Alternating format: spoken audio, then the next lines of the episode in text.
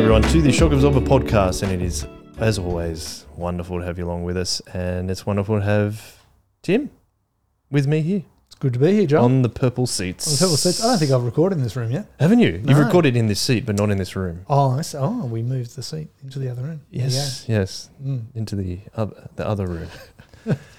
uh, we are still here at Miranda Congregational Church, uh, the church that we are partnering with here at Soul Revival. And uh, you are partnering with me on this podcast. Yes. yes, thank you. Uh, will not make fun of what you're wearing today. Well, no, don't make fun. I always point it out, but I'm not going to do that because uh, I was on the chip lunch earlier. I'm wearing a shirt with lemons on it. I said this is representative of my two co-hosts, Braden and Ethan. That when life gives you lemons, you got to make lemonade. Right. So I always make a point about people's clothes for no okay. reason other than I'm Wasn't you squeeze lemon onto your chips at the fish and chip shop? No, it's Yeah, not. so there you go. Missed opportunity right Interesting there. point. And then I also said my favorite saying is you know that saying where people say it's hard to soar like an eagle when you're surrounded by turkeys. No, I don't think I've heard that one. Yeah, it's not. It's like you know, I'm uh, I'm surrounded by incompetence. Right. Yeah. I always thought it was a funny saying. I'm sorry to continue bringing your day down. yes, another turkey on the podcast. but uh, thank you for jumping on. It's going to be a short one today, just Yes. because of time constraints. Uh, I always like having you on. Thank you. Thank you. You're making the rounds on social media with some clips that you've been from the last Oh, podcast you've Ooh, talked about. that's exciting. Check that out. Yeah. Uh, on TikTok as well, as you, you were Right. Making a joke have a way about. of checking that, I don't think. Uh, I can send you the link. Okay, great. How's that sound? I don't enjoy TikTok either, but you know we're using it for promotional purposes rather than yeah, anything else. that's fine. But if you do want to follow uh, us on TikTok, at Soul Revival Church on TikTok, so check that out. There you go. It's exciting. Uh, let's start with the culture, culture artifact. Yeah, you've been reading a book. I have been reading a book and really have only been reading probably the first fifty pages, but of Eric Metaxas's Metaxas's uh, biography of Dietrich Bonhoeffer, Mm-hmm. and it's very interesting already, very well written. Yeah, good. I think, and that's uh, for a biography. That's got top marks from me because with biographies they're a bit tough to get through if they're You're a bit like. of a fan of the biography, aren't you? I don't mind a biography. Yes, I, I like I like well written ones. So I think I've said before there's a, there's a five part biography on Lyndon Johnson, yes. and it is written by and I cannot think of the author at the moment. All the However, way with LBJ. all the way well that was a saying when he was Yeah. going, trying to get elected. Mm. for as president. Yep. But I've only read up until the point where he arrived in Washington, Okay. and that's the first book, which was 700 pages. Yeah, this is my problem with biographies and actually most history is Mm. I'm usually interested in a topic or a person about 200 pages worth. Um, but so much history and so many biographies are like around the 700, 1200 page mark. And I just don't know if I've got it in me Mm. to go that big on one particular moment in history or one particular person. So they always intimidate me. I, I think, oh yeah, I'm, yeah, you know, the whole Hamilton craze over the last you know five years since Oh, the musical? the musical, and Oh. then that was based off a particular biography. I'm like, oh, I'll dig into that I biography. have, I have that. Ron, Oh, you Ch-? Ron Chernow's biography, but I have not there we go. it. yeah. So, but again, like 800 pages, and I just look Mm. at 800 pages and I go, no, Mm. I don't have that much time in my life. Well, that's the saying I think I've mentioned on this podcast before is the uh, Ron Chernow, again, same guy that wrote the Hamilton biography Right? of John D. Rockefeller. Yes. And I didn't finish it for two years, and I finished it a few months ago. That's good. it was good, but it was a similar thing you're saying, like, oh, and he's just doing that, and then he's just doing Yeah. that. And I think that we'll see how we go with Bonhoeffer's, but Metaxas's one is really well written, like the best one I've written. Yeah, well, good. best written one I've read so far. I've got a uh, Bonhoeffer biography that holds up my TV, my extra screen next to my laptop. it? It's enormous. I bought it for an assignment and didn't realize how big it was until it arrived in the post. And Really? again, it's one of these like 1500 pages. wow. And I read the first three chapters. I knew all about his great great grandparents, and that was exciting. But then I, I haven't got past there. So That's maybe same- one day I'll go back and read it. But at the moment, it props up my second screen. okay. But it's the same with the Lyndon Johnson one. It's they go back into where his family established themselves in Texas, Yeah, like all the way back to Texas being a frontier state and then pushing into these areas where like you could make so much money farming and they ended up realizing that the top layer of the soil was really fertile but underneath that is a layer of limestone right. and so as they kept farming it kept throwing all the limestone into the soil and spoiled the soil so all these people went Ah. broke because Okay. they were on the search for riches and ended up thinking, yes, we're going to make heaps of money in their first few crops. And after that, it destroyed their crops. That's right.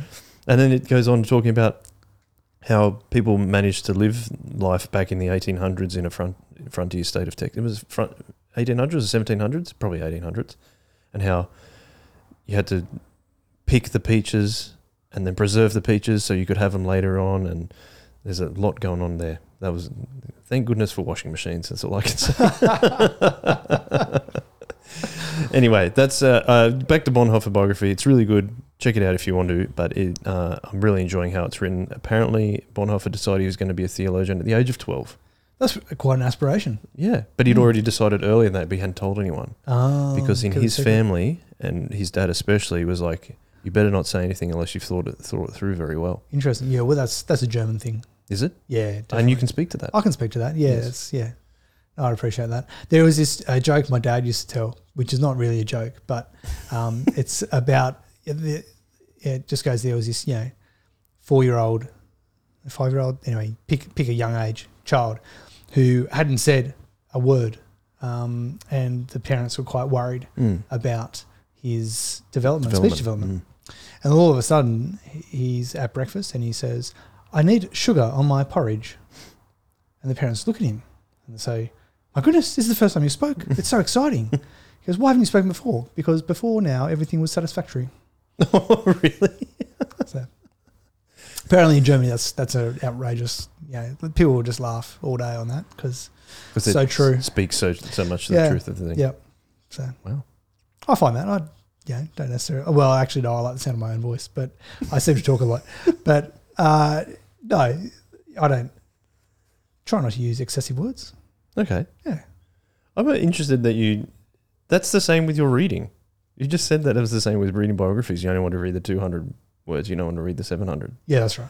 Yeah, I love history podcasts. Oh, do you? But Yeah. you're doing something else at the same time. So Well, that's true. Yeah, I'm either walking the dog or going for a run or what's, driving around. what's the most interesting history podcast you've listened to lately? Uh, the I started number of years ago with stuff you missed in history class. That was Hmm. quite good, uh, and then dropped that after a while. And I've in the last year have picked up the rest is history. That's a good one. Yeah, which apparently is one of the biggest podcasts in the world. Is it? So I've heard. Yeah, I know we've talked about it on this podcast before, but it's Mm. very fun. it is really fun. I don't know if you listened to the Napoleon one, but when Tom Holland started the Napoleon one with an impersonation of Napoleon, Right. was hilarious. Yes. Yeah. It was really funny. They've just finished a series on um, JFK? JFK. I haven't listened to it. including LBJ's role. Yes. Yes, and whether he was the shooter is one of the conspiracy theories that from two cars back he was the one that Oh, really? made the shot. Apparently, My conspiracy theory is that he-. He arranged it, Right there you go. but not.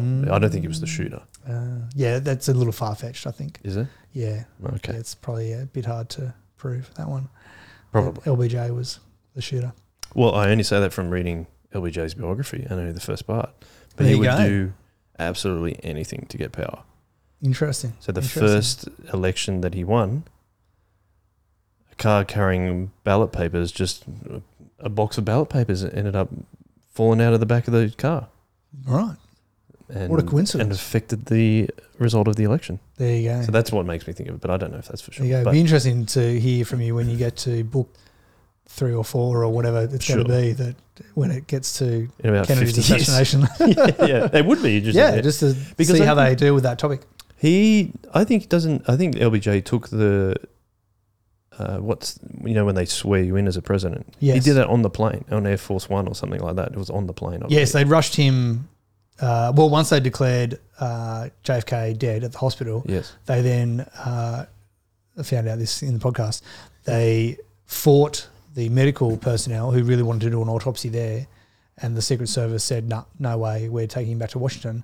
So they whisked the whole entourage back to the plane, and that's where before they even took off, LBJ gets sworn Ah, in. Yes, I've seen the photo. Yeah. So yes, that Yep. makes there you go. That makes sense. Mm. Uh, I think I don't think I mentioned what the podcast was that I've been listening to lately, but it's uh, on the is Arab Israel conflict, Right. and it is a podcast from 2015, Okay. and it's on a feed called Martyr Made but it is a six-part series, and every part is three and a half hours. And it traces all the way back from the start about where it kind of happened from uh, Jewish people being persecuted, especially in Russia and Eastern Europe, Yes. and that's Yeah, where yeah. it began.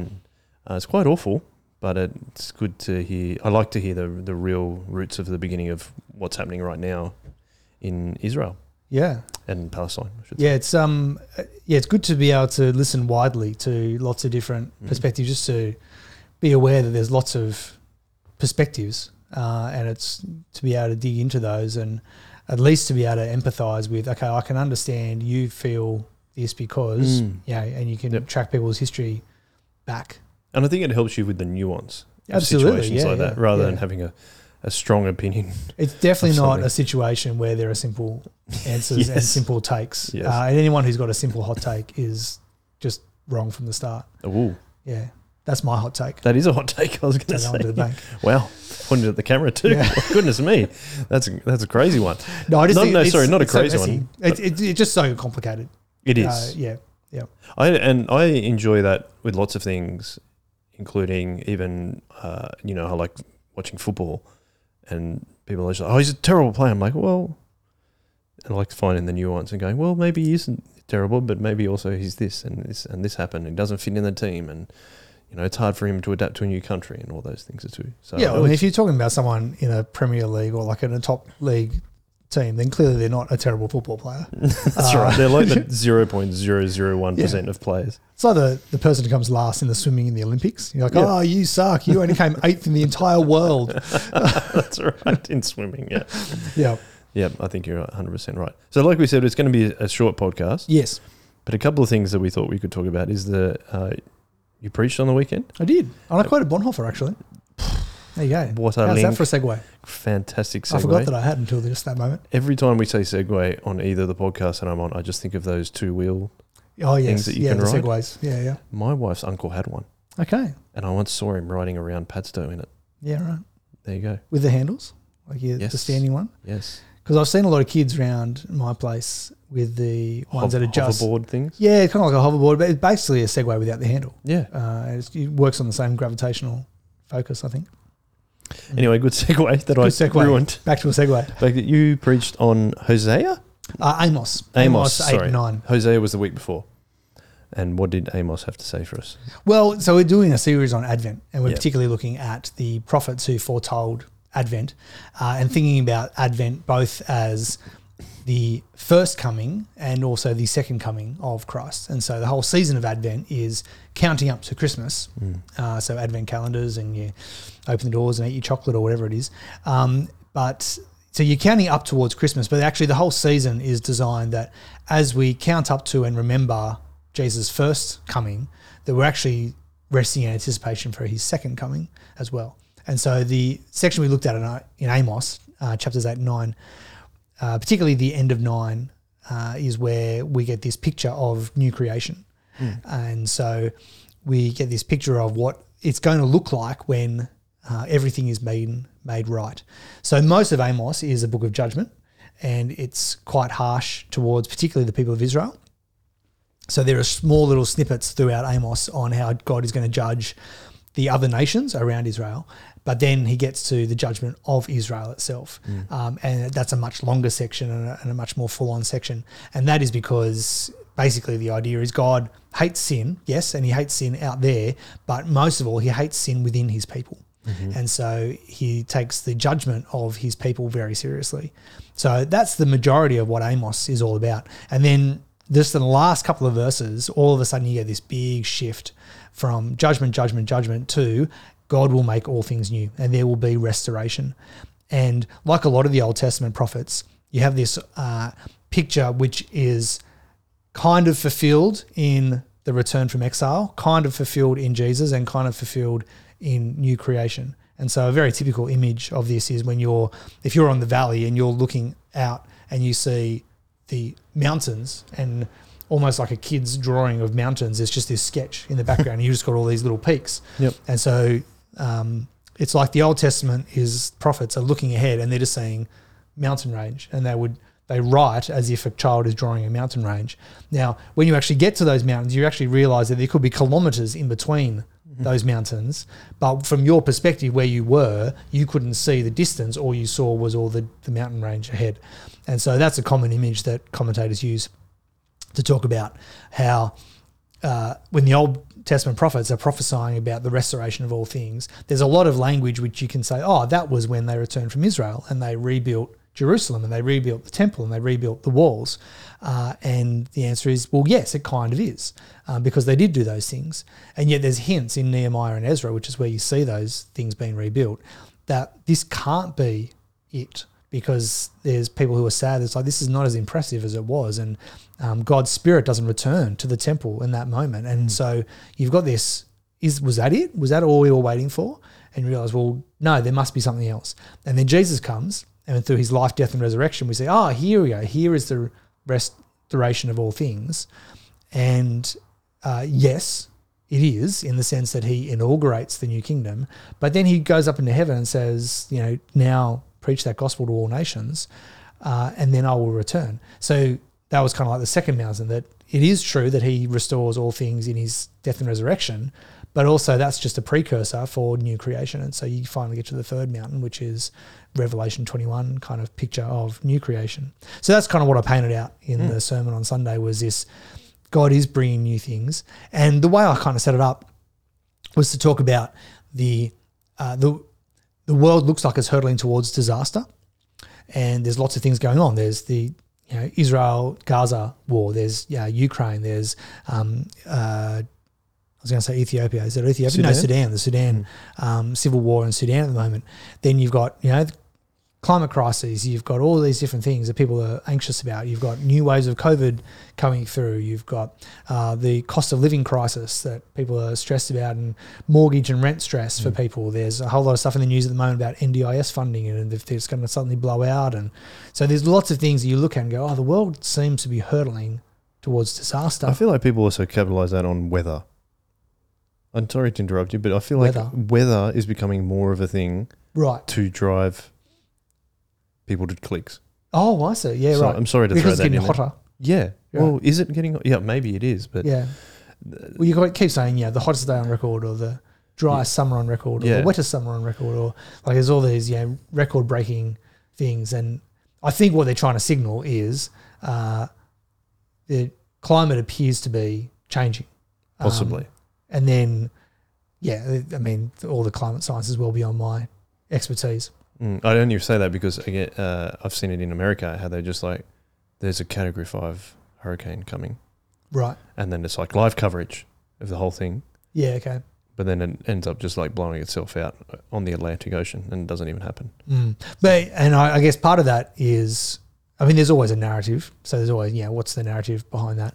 Um, but you've also, I mean, particularly in America, when you've got the cyclones that come through the Gulf of Mexico, mm. I mean, you had that horrendous one in New Orleans, yes. which killed thousands and thousands of people um, because there wasn't enough warning. People didn't take it seriously. So right. now they're kind of err on the side of no, you've got to take it seriously. Yeah. And we've seen the same thing in Australia with bushfires. Yes. So we've had you know horrendous bushfires come through, and people um, either barely escape with their life or don't um, and die in the bushfire because they just go, oh yeah, it's just bushfire. And so you know they're always talking about how do you change the ratings? How do you help it, people to realize no, no, catastrophic means you need to leave. Yes. Because we cannot save you if a bushfire comes through and you are in this place. And so, mm. yeah, I think part of it is that kind of signaling as well. Yeah, sorry, I don't mean to make light of actual natural no, no. disasters. It's just that sometimes it's like there's a 35 degree day coming and we don't know what's going to happen and people are going to suffer. Like, yes. Yeah. I think Australia's had 35 degree days. Well, for any before. UK listeners, that would be like if it reaches, you know, 25 or 30. Yeah. Yeah. Well, I hope we've got UK listeners. We've got listeners, yeah. Message underneath Talk in the comments. In the comments. Yeah. Let us know where you're from. Yeah. Now, I threw that in about weather to height, and I kind of hijacked what you were saying. So I thought you were doing really well explaining. The one thing I was going to ask you though, that idea of the three mountains, where did that come from? Oh, I don't know. It's very. It's an old analogy. Is it? Yeah. Yeah. Oh, okay. Yeah. Yeah. I mean, I've learned it well back in Bible college, and I don't think it was a new idea then. Oh, okay. So yeah, it's a pretty common is it? I'm image. sorry. No, no, no. As in, like you know, it's it's often talked about when you try and talk about Old Testament prophets. What were they seeing? Yeah. Um, and the the realization that particularly those ones who are pre-exile or exile, you know, were they seeing the return from exile? Well, yes, they were. Were they seeing Jesus? You, well, yes, they were.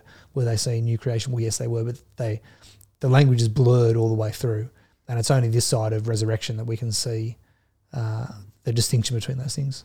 And then, so as I said, I hijacked what you were saying, but No, then that's you kind of posted, sorry, uh, illustrated the idea as like we have the hope to look forward to. Yeah, so I, I use this line like it seems like the world is hurtling towards disaster. Ah, Um, yes. And I said, but actually, the message of the Bible and Amos, the last few verses of Amos 9, is actually the world is hurtling towards hope. Hmm. Um, so we- we're in an inevitable collision towards hope. That's pretty um, cool. yeah, I was just trying to like bring out that idea that um, as Christians, we, we can be assured of new creation. We can be assured that this is where the world is heading. Um, and that then reshapes how we identify ourselves, how we think about the world, how we engage with things like politics and wars and climate science and um, you know environment care and like it actually shapes all of those things Yeah. if we remember that actually the world is hurtling towards hope uh, and who we are in that because of Jesus. Mm. I found that helpful. I think it might have been the last sermon. No, it's the first sermon of Advent that Stu preached that I heard. And he was talking about how there's a lot of why hasn't Jesus come back? If he's coming back, why hasn't he come back? And a big part of his sermon was well, that's because God isn't done saving yet. He hasn't Yeah. finished. And I, I like that because that paints an, paints an idea of we can have hope that more people are being saved, but also because of the big hope that you're talking about, we're hurtling towards hope. We've got that to look forward to. Yeah. Hmm, so I think that was really cool. In interest of time, let's move on. Mm. Uh, you wrote a rather feisty article, and I'll put the link in the show notes for this article. Uh, in response to a, another article that was written on the Gospel Coalition website about youth and children's ministry. Uh, yeah, it was particularly about youth ministry. Yeah. Uh, and so, I, I mean, being someone who's passionate about children's ministry, I'd sort of weave that in there as well. But Hmm. um, there, there was lots of great things about the article, and I try to notice those at the front top of my article. Um, and it was uh, the the article is called "Youth Ministry is More Than Friday Night," uh, which is very true. which absolutely As a And- heading, yes, very true. yeah, totally. And there were lots of really great points. So I was talking about how discipleship is more than Friday night. You got to think about during the week how are you encouraging your young people to grow in their knowledge and love of Jesus, um, and it's more than this Friday night. You're also thinking about who they're going to be in the future. Um, and so there was lots of good things in there that I really appreciated. One of the things that frustrated me when I read it was uh, so much. Well, actually, the the, the entire uh, pitch seemed to be um, we do good youth ministry now because of who the young person is going to be and going to become in the future. So there's a lot of talk about uh, future ministries. So uh, a couple of the quotes, you know, what is it going to take to get someone like Jill from a current youth group attendee to a future youth group leader? Uh, which is a great question. Uh, but then another one, you know, how does a kid in year one grow in their maturity in Christ so that when they're in their 20s, they are faithfully committed Christian? Um, you know, good youth ministry works towards becoming an adult member of the church community. And that was the tone all the way through. The thing that frustrated me was it kind of triggered for me a number of conversations where people see the value of children's and youth ministry not in the immediate now and not because children are the church of today, but because this sort of aspirational hope that the children will, will be the church of tomorrow. Uh, and there's just enough of that still lingering in the conversations that I have and the, pla the things that I read online that it it made me kind of a, a little bit grumpy. And I was like, no, I've got to write this. Yeah. So I wrote it down I sent it to, to my colleague uh, who's awesome. And she said, yep, here's all the places you need to tone that down. So I did. Um, she's great. And, um, but, uh, but essentially the, the, so yes, the original article was youth ministry is more than Friday night.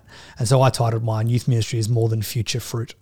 Uh, and so the idea being that because children and young people are disciples now, um, it's not just about who they will be. We're not. I'm not doing children's ministry now because I want leaders in ten years' time. I'm not doing children's ministry now um, because it's planting seeds.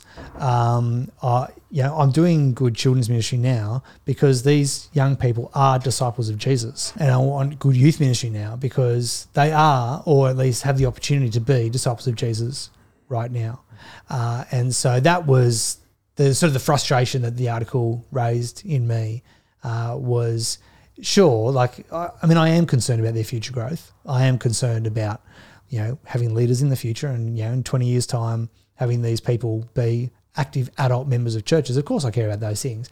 But that is not the leading reason uh, of why we want to do effective youth and children's ministry now. We want to do effective youth and children's ministry now because they are disciples and we want them to know Jesus, love Jesus, obey Jesus, and to continue to do that. Um, and so, yeah, that was just the kind of thing that was was in my mind. Um, Well, I love your passion about it. I think it speaks to a little bit of an idea that I'm trying to work out in my mind. So let me put it out and see Mm. what you think. That God is a lot more and and both and or both rather than either or. Right, yes, sure. So uh, truth and love, God is both. Uh, sanctification, or justification and sanctification. Now, justification needs to come first before sanctification, but they both work together in different ways. So it's not one or the other; it's both. I think it's similar in this scenario, and I, maybe I'm drawing too long a bow, but youth ministry is great now, for now, and also for the future. yeah, What do Yeah, you think? Absolutely. And so I had um, uh, one person on Twitter come back to me and say, where's his little comment? Um, he said, Yeah, I wholeheartedly agree that youth ministry is more than future fruit, but it's not less than either. We don't want to conflate Mm. caring about future discipleship with just being instrumental. Mm. And uh, and I replied and said, Yeah, uh, sure, of course. Uh, so exactly what you said. It's not either or. Uh, it is definitely both and. And so what I was noting in this other article was there was no no uh, expression of the importance of the discipleship right now. It was so future focused, um, and yeah, I've had enough of those conversations that made me realize no, no, no, we need to keep fighting for uh, and arguing for articulating the uh, need for good children's and youth ministry because of the young people who are in there right now who are disciples of Jesus. Um, and so, yeah, it's it's kind of like saying I want to do good ministry to middle aged people now because so that I want um, our retirement villages filled with mature disciples of Christ. Like, well, I mean, sure, but isn't it also about them right now? Don't you want the forty year old now to be growing? To, to be Hmm. knowing Jesus and loving Jesus, you, don't just want them to be a fruitful member of a retirement village in Yeah. 30 years' time. We could have more fruit now and later. That's right. Yeah, we don't have to choose. Um, Mm. And uh, that was the kind of expression that I was trying to. And, and I, we don't talk about that about middle aged people um, because we assume the church is for them. And so this is part of it as well that uh, I think we keep having to have these conversations in youth and children's ministry because there's enough of a uh, lingering feel among some that it it's not quite for them. It's not really for them. Uh, maybe they're not really just children. They're not sorry. They're not really disciples, um, or we would say that they are, but we don't act like they are. Um, and is trying to help communicate. No, no, they they deserve the best possible ministry that we can give them now because of who they currently are, Yes. as well as, of course, Yeah, who God's Who made them to be yeah, at that point in time. yeah. And in 80 years' time, I want them to be active, fruitful members of a retirement village as well. Absolutely. But that's not why. I mean, that's that's God's you know work in them, sanctifying them, as you say, Mm. for the next 80 years. Mm. Uh, right now, I'm doing my best possible job helping them to know what it looks like to love Jesus, obey Jesus, uh, and know Him as a five year old or a 15 year old. Yeah, definitely. Good way to finish. Thank you. You need to head off. Yeah. Thank you very much for jumping on so quickly. No worries. I want to think. I think we can keep talking about that.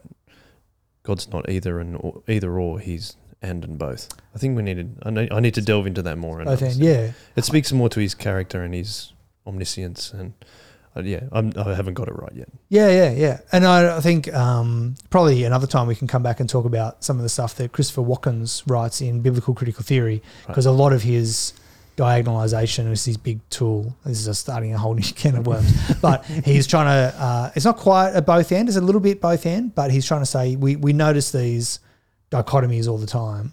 Um, and it's not that they're false dichotomies, but they're noticing different aspects of who God is and how He works in the world.